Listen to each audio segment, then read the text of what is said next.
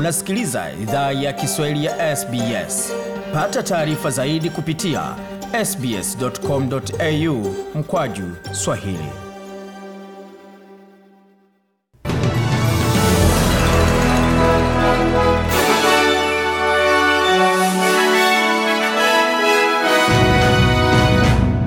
Wasikiza idhaa ya Kiswahili ya SBS ukiwa na migode migerano, tukuletea makala haya moja kwa moja kutoka studio zetu za SBS, na makala kama kawaida zapata kwenye tovuti yetu sbs.com.au mkwaju swahili. Tukianza taarifa hizi kwa mjibu wa msemaji wa katibu mkuu wa Umoja wa Mataifa Stefan Dujarric, Antonio Guterres amefadhaishwa na idadi ya inaongezeka vifo vya raia na majeruhi katika mapambano kati ya Israel na wanamgambo wa Hamas.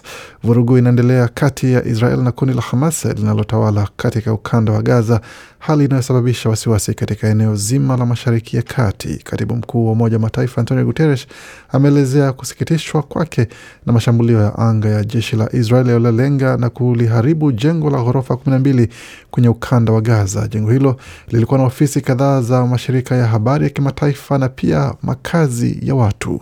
Ndege za kivita za Israel zilipiga majengo kadhaa na barabara katika sehemu muhimu ya jiji la Gaza mapema siku ya Jumapili, kulingana na picha zilizosambazwa na wakazi wa eneo hilo pamoja na waandishi wa habari. Mashambulio ya angani yamesababisha uharibifu mkubwa kwenye barabara kuu inayoelekea kwenye hospitali ya Shifa ambayo ni kubwa zaidi kwenye ukanda wa Gaza. Wakati huo nyumba ya kiongozi wa kundi la Hamas ilipigwa bomu Jumapili alfajiri na majeshi ya Israel katika ukanda wa Gaza, huku kundi hilo lalo likiripotiwa kufyatua makombora yaliyoelekezwa katika mji wa Tel Aviv.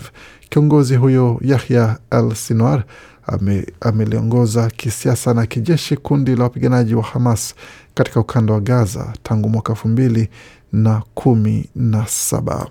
Tukirejea hapa nchini, waziri mkuu Scott Morrison amesema kwamba kusikitiza ama kusisitiza vipimo vya watu viwe na matokeo ya kutokuwa na COVID-19 kabla ya kuja Australia ni tahadhari inayofaa. Baadhi ya Waustralia ambao wamekwama nchini India walinyimwa nafasi katika ndege inayowarejesha watu nchini kwa sababu walipatwa na virusi hivyo au waliorodheshwa kama watu wa karibu wa aliyepatwa na virusi hivyo. Angalau matokeo ya vipimo vya watu watatu kati ya kundi hilo yamerejea bila virusi hivyo.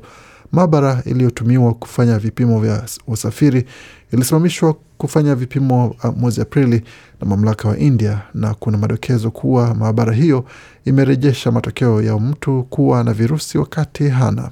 Scott Morrison amesema mazingira nchini India yana changamoto na amekana mapendekezo kuwa watu ambao wameambukizwa na virusi hivyo wanaweza rejea salama nchini Australia.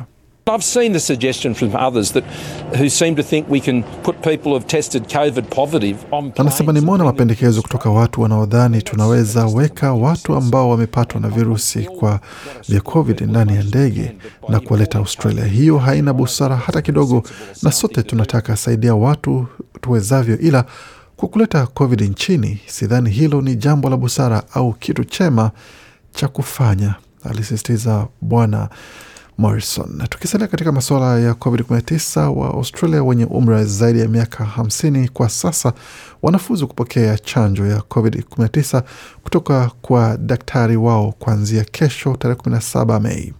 Watu ambao wako katika kundi hilo wanapewa dozi mbili za chanjo ya AstraZeneca, wakati dozi ya pili ya chanjo hiyo itatolewa wiki 12 baada ya chanjo ya kwanza kutolewa.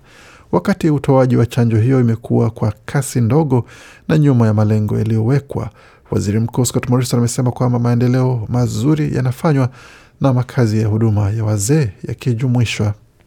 We're through about 85% of those now and on track with uh. Sasa tumepitia takriban asilimia 85 ya hizo kwa sasa na tunaelekea kumaliza hilo katika ratiba hii, na hiyo ni jamii yetu ambayo iko hatarini zaidi, ila bado tunahitaji watu wengi zaidi wenye miaka zaidi ya sabini waende kupokea chanjo hizo.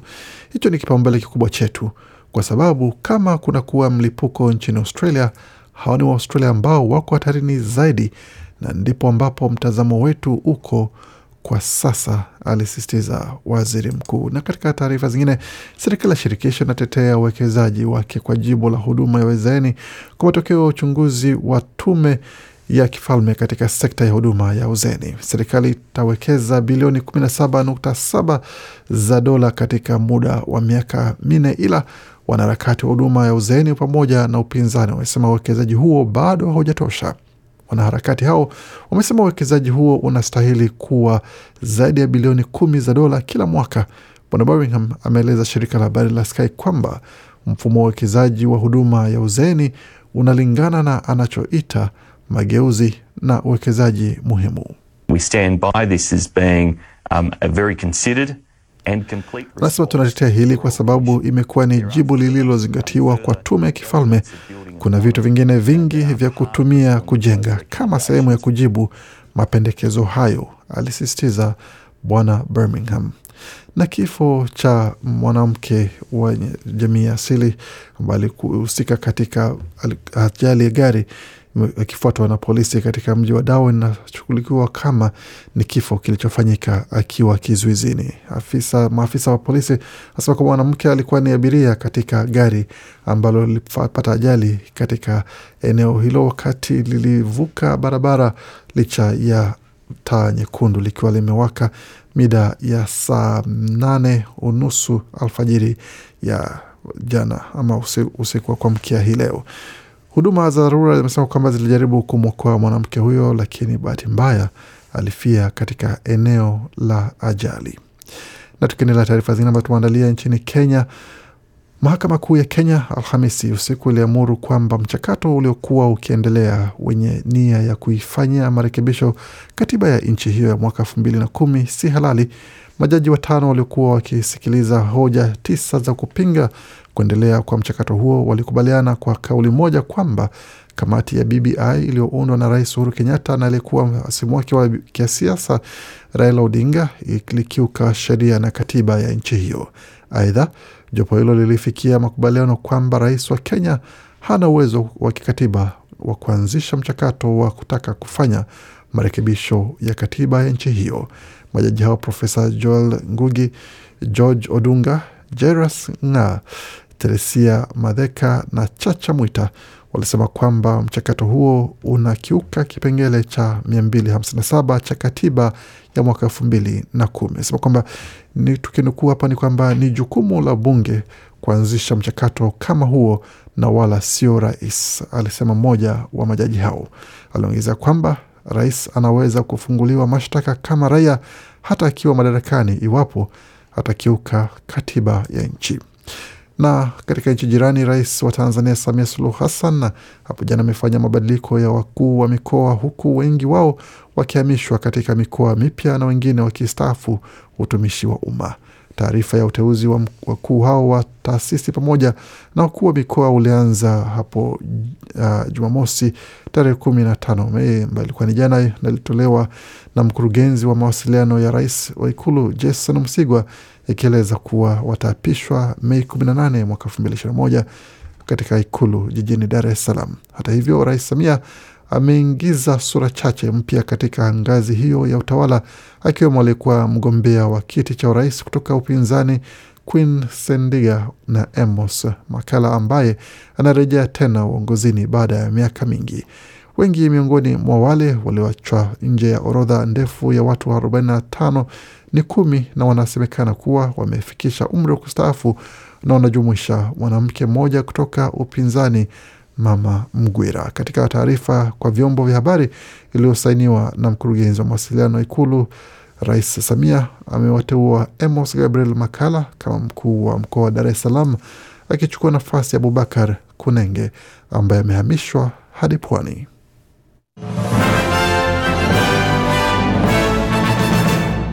Na mwendelea kusikia idhaa Kiswahili ya SBS. Kwa sasa tukiingia moja kwa moja katika taarifa za michezo, tukianzia katika mchezo wa tenis ambapo Andy Murray amesema kwamba hatoshiriki katika michuano ya tenis ya wazi ya Ufaransa baada ya kuamua kuendelea kucheza katika mechi ama michuano ambayo inahusu nyasi. Hataki kucheza katika michuano ya udongo kwa ajili ya kuweza kurefusha muda wake katika mchezo huo baada ya kuwa na muda mrefu nje ya mchezo huo kwa sababu ya majeraha moja baada ya mengine. Tukielekea katika taarifa za michezo hapa nchini Australia, tukianza katika mchezo wa AFL ambapo matokeo ya mechi za leo ambazo ilikuwa ni kati ya West Coast Eagles na Adelaide uh, Crows West Coast waliopata ushindi wa alama zikiwa ni mia na sita kwa sabini na sita wakati Melbourne wakawacharaza Carlton 94 kwa sitini na nane vilevile Essendon iliwapa kichapo Fremantle alama zikiwa ni 68 kwa 61, wakati Port Adelaide wakala kichapo kingine alama zikiwa ni 77 kwa 96 kutoka kwa Bulldogs. Katika NRL mechi ambazo zimechezwa mapema leo ilikuwa ni kati ya Storm na Dragons, Dragons wakila kichapo cha alama 44 kwa 18, Titans wakipokea kichapo cha alama 48 kwa 12 kutoka kwa Panthers, wakati Parramatta Eels wakiwavaa Warriors wa New Zealand 34 kwa 18, Roosters wakiwacharaza Cowboys 30 kwa 16. Katika matokeo ya mechi za klabu bingwa barani Afrika, timu ya Kaizer Chiefs iliwakaribisha wekundu wa Simba Msimbazi, Simba ambapo ni wawakilishi kutoka Tanzania na kuwacharaza magoli manne kwa sufuri ama nne mtungi ukipenda, wakati MC Alger ilipata ushindi wa kwa mradhi ilitoka sare ya kufungana na Wydad Casablanca ya moja moja, wakati CR Belouizdad kupata ushindi wa magoli mawili kwa sufuri dhidi ya AS Tunis, wakati Al Ahli wa Misri wakacharaza Mamelodi Sundowns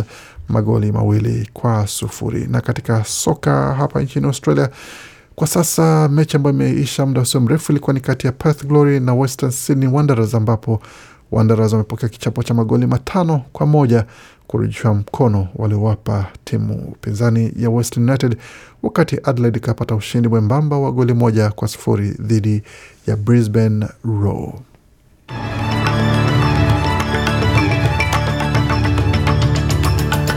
Tukiangalia katika utabiri wa hali hewa kwa sasa, nyuzi joto ni 11.3 mjini Sydney, wakati Melbourne ni 12.8, Brisbane zikiwa ni 11.4 na Perth kwa sasa nyuzi joto pale ni 19.1, Adelaide zikiwa ni 15.4, Hobart 7.1, Canberra 4.6 na Darwin kwa sasa nyuzi joto pale ni 22. Kufikia hapo ndio mwisho wa taarifa habari ambayo tumeandalia. Bakia nasi kwa makala mengine manakujia muda usio mrefu.